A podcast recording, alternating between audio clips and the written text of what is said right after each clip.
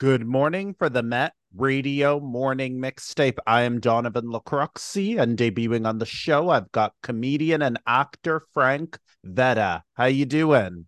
I'm doing excellent, Donovan. Thank you so much for having me. Oh, no worries, brother. I already feel like you're a friend of the show already, but this is your first time with us. I know, I know. I feel like I, I, I need the t-shirt. I'm gonna look in the mail, see if I got anything yet. I got you. all right, all right. So let's hear where are you from in case our listeners want to know. And how did you decide you wanted to be a comedian and an actor? Because you know those two are working hand in hand now. Yeah, yeah. Um, well, I grew up in Norwalk, Connecticut, and I still live here. It's my hometown. And uh, the way I got into comedy, man, and it was just always in me. Like as a child, we went through like a lot of hard times, my family. So it, I always took on the role of just trying to cheer everybody up. Hey, let's have fun. Whether just being the goofball or just making the offhand comments or dancing, like just something to get everybody to smile and like forget the the low moments, you know. So that was always in me, but I didn't actually get into comedy until I was around uh, 28 or 29, this is back in 2019. I did a showcase at the Broadway Comedy Club in New York. And honestly, I don't know if it was beginner's luck, but I just had like such a great set. And that was my first time ever performing under the lights with a microphone in hand, uh, hearing my voice on a loudspeaker, stuff like that. And it was surreal. And when I got that first laugh, those first chuckles, like that was the greatest drug, honestly, I ever experienced. And ever since then, like it, it, really just ignited this flame inside of me. So that's definitely when I first got started in yeah, 2019. All right. So what are your comedy sketches usually entail? Because you know a lot happened in 2019, 21, and a little bit of 22. I'm not going to say the person's name, but the whole world knows what happened. Absolutely. Yeah. Um, well, I started, like I said, in 2019. This was in November. Um, had a great set. Then, about a month after, I had got a call to do another showcase at the Greenwich Village Comedy Club. And that excellent set. It was a lot of fun.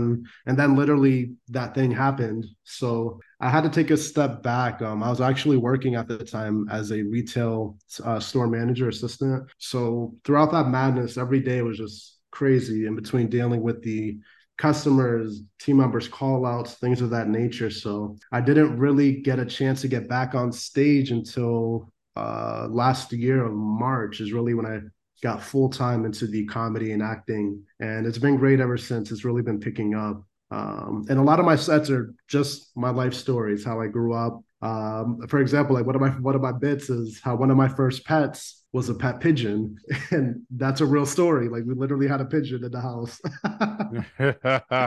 yeah, yeah. And that's what you joke about your pigeon. Yeah, yeah. Um, named him Papo. It's a lot of life stories. Um, also, I'm Puerto Rican and Guatemalan is my background. Um, so I talk about that growing up in Connecticut, um, and been growing up in the streets, but then having friends that lived in the suburbs, the, the differences, but also the similarities, um, how a lot of things intertwined. And yeah, so uh, so far it's been good. I'm very, very happy with everything's going. And I'm right now I'm actually focusing on getting a special out, hopefully by early next year, um, 2024, I'm aiming for. All right. So what's that special going to entail? A lot of my life stories, but you know, the comedy I really enjoy is comedy that it gives a message, you know what I'm saying? Something that gets people thinking. I love outrageous, being hilarious, but also I want I want to get people thinking, you know. And a lot of my passion is actually more so along the lines of criminal justice reform. Because like I said, I've, I've seen my friends, you know, hanging out with them in the streets, how we get treated differently from hanging out with my friends in the suburbs, how we get treated out there, and being able to find the comedy and the tragedy. So mm-hmm. that's definitely the goal, yeah. Mm-hmm. So, what's your take to racial jokes, sexuality jokes, or jokes about Biden or Trump? Yeah, I mean the whole the whole political landscape is like outrageous. Honestly, a lot of my jokes are more, like I said, long criminal justice reform, racism that goes on, closet racism that people do. Like for example, if you met me in in person, a lot of people always assume I'm a white guy, Italian, I'm light skinned. But then I start speaking Spanish and they're like, oh shoot, like this dude was Hispanic the whole time, you know? So like, ah man, I have a lot of stories and that's literally what I'm able to talk about in terms of touching base back on the politics. It is important um, to be aware of everything going on. And right now I will probably be touching base on that, but again, the majority of my comedy is just my life story and how I grew up and but that will definitely as I go on and keep producing specials, you know, a lot of things are going to be intertwined with that. Mm-hmm. Have you ever told the LGBTQ joke? Yes. One of my best jokes is uh, how I'm not gay, but pretending to be gay has saved my life. And it touches yes, yes. And it touches based on the homophobia in the streets growing up out there, but poking fun at it, like uh, how uh, I used to live in Newark, New Jersey, and I uh, had a flashback. Like you remember that show, That's So Raven? Yes, yes how she would be speaking and then ah da, da, da, just stare out into the abyss.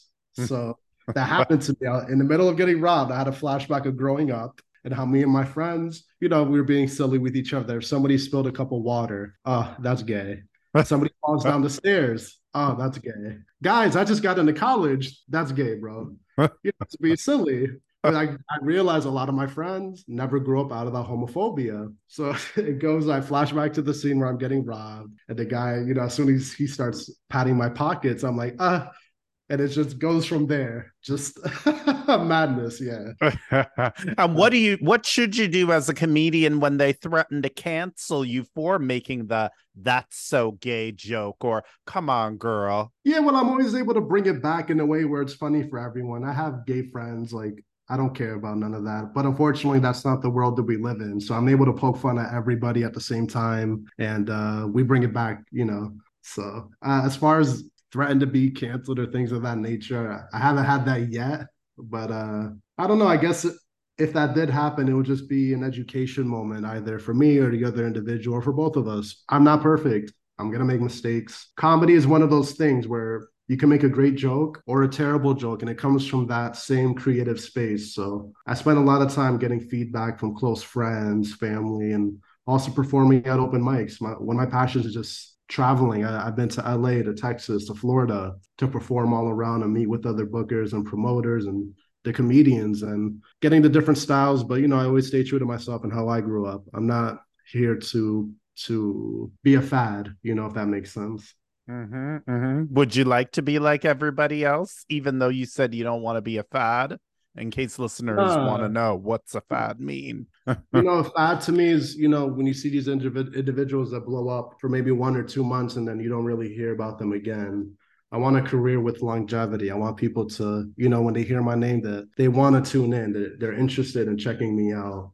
And obviously, it's impossible to please everybody in the world, but I just want to stay true to myself and how I grew up and my observations. And is it correct all the time? I think it's subjective, you know, but as long as I think it's being, even my philosophy in general, as long as we always have respect for each other, mutual respect, like that's what's going to go the farthest. We're not always going to like each other, and that's okay. But we always have to have that mutual respect. Mm-hmm. Mm-hmm. What do you do when somebody doesn't like it and they just are not impressed? And let's say you're performing at a comedy show and they look at you like, "I'm not impressed." Yeah, I mean, you know, um, one of my favorite comedians is this a gentleman by the name of Patrice O'Neal, and he has a saying: "Comedy is not always about being funny." You know, like half the crowd is gonna love you, the other half of the crowd should be an absolute terror. You know, that's like an extreme way of putting it. But you know, if if I can just touch people and get them thinking, I think that's what it's all about. I wouldn't want 100% of the crowd laughing the the whole way, if that makes sense.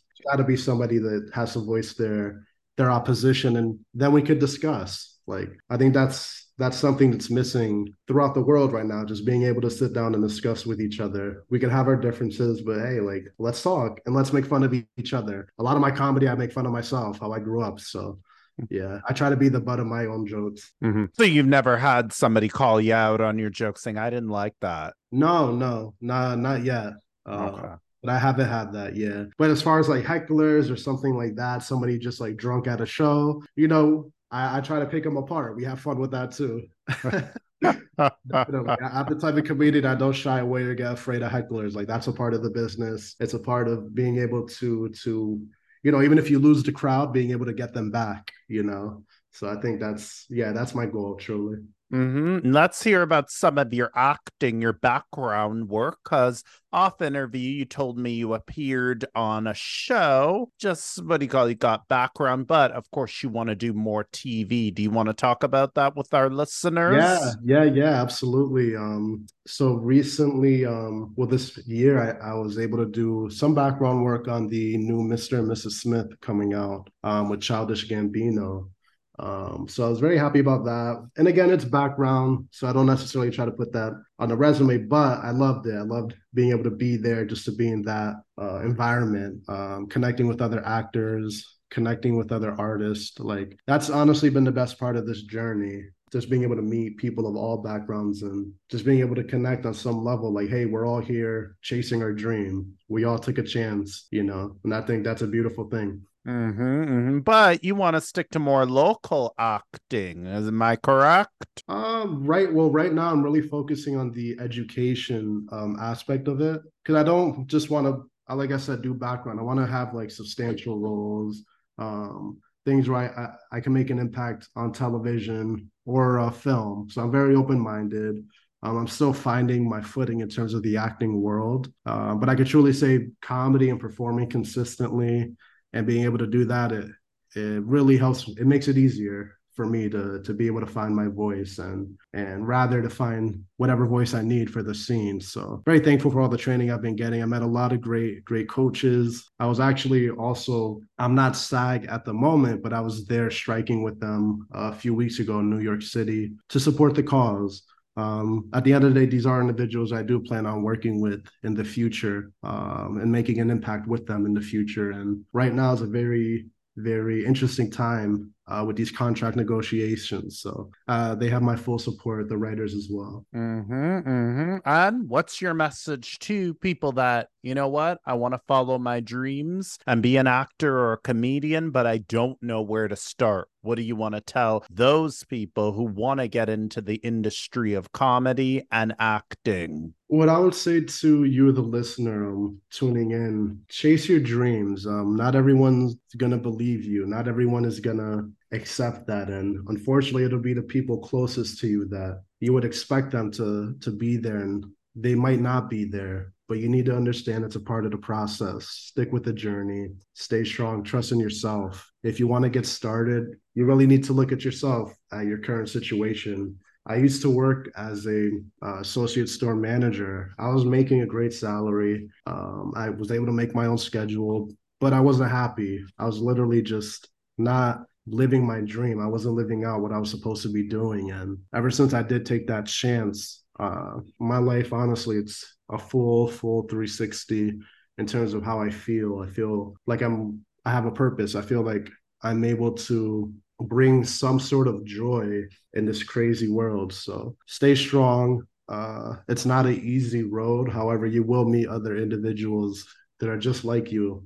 And that's what that's what it's all about. It's finding that new family and you'll be special things happen when you really take that chance. All right. And to other comedians that uh, their jokes are dry or they don't know what to talk about anymore, what do you want to tell them? Yeah, um I started with my life stories um from childhood and up. Like I went through a lot of trauma growing up and like most of us, you know, we all go through trauma in our own ways, but that's what I was really tapping into. Um, I didn't have money to go to therapy growing up. That wasn't a thing until recently. So it was really just being able to tap into it, write it out, and never stop writing. The best, one of the best advice I ever got was never stop writing. If you get a random thought in the middle of the day, no matter how sporadic, just write it down, and you could, you know, always come back to it later. You know, be true to yourself. I think what happens is uh, especially in the comedy world i always kind of correlated to like the lunchroom table in high school. Like the jocks sit with the jocks the the super smart kids sit with the super smart kids like the street kids you know it's always separate. And you know be open-minded. Don't be don't feed into that. If it's one thing i've been able to do out here in my little uh, city locally is to bring comics from all different backgrounds together. That's one of the things i'm proudest of. And that's something i hope to do with my comedy and my acting just to bring people of people that you would never expect to be in the same room or connecting with each other just to bring them together. Mm-hmm, mm-hmm. And we're bringing people together with your comedy, right? Yes, absolutely. Yeah.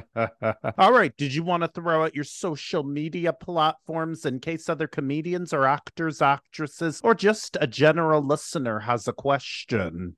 Yeah, absolutely. Um, you can follow me on Instagram, very Frank Vera. Um, you could also check me out on what is it now? It's uh Twitter is it X? I don't even know. Very Frank X. Vera. yeah, whatever whatever that is. Yeah, very Frank Vera. I'm also on Threads. Uh, very Frank Vera. Um, my website is frankveracomedy.com. And uh, yeah, the biggest thing, don't ever hesitate to reach out to me. I can, I'll help and support you wherever I can. And that's what this journey is all about. Just support wherever you can. And I'm really happy to be here with you, Donovan. I really appreciate that you reached out to me, and it means a lot. Oh, thank you so much. Do you have a joke for us in closing in case listeners want to know?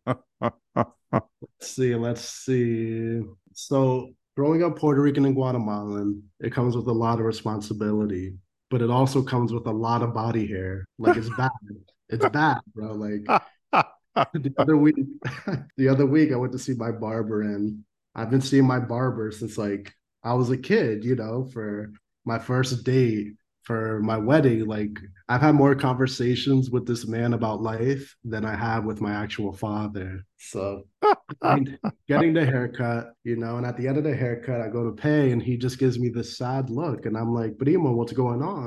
And he's like, I gotta charge you double. I'm like, double? Why? What's going on? Like, uh, what? What the heck? And he literally he pulled out a picture of my neck. Ooh. It literally looked like the back of a chimpanzee from like the National Geographic so I'm like, I'm like, bro, okay, i am gonna pay you, but like, please delete that picture because it's not even from today. Like, you definitely took this like three weeks ago, and you go around showing your friends and your family. It's too much, man. So a lot of little things like that, you know little oh. little of my comedy yeah all right well you know i got a i got the chest hair too you know that black yeah. and the black and the mix with indian in me too down the line too so the chest hair is showing yeah you're good bro yeah you know how it is. You feel my pain. I feel your pain too, and the blood, and the blood. So the body hair, you know. So I have to get waxed because you know that that's oh like a God. forest, you know. I did that once. I think they tried to charge me like hundred and fifty dollars for my back. I was like, I'm not doing this again. I'll, I'll just keep it. Oh. I felt bad for the lady too because I'm a big guy. I'm like 6'2", 270 pounds. Like it took her literally like an hour and a half to do my whole joint. Oh, yeah. Listen, Frank, it was really great to get to know you. Thank you so much for debuting on Met Radio 1280 AM. Donovan, thank you so much. I really appreciate it and hope to connect with you again. Wish you wish you much uh, continued success and to the viewers, stay strong. We got this. We out here. All right. From Met Radio, 1280 AM, I'm Donovan Lacroxi. I would love to thank comedian and actor. You can throw out your name again. Frank Vera. Thank you, guys. And thank you so much to the listeners for listening to this episode.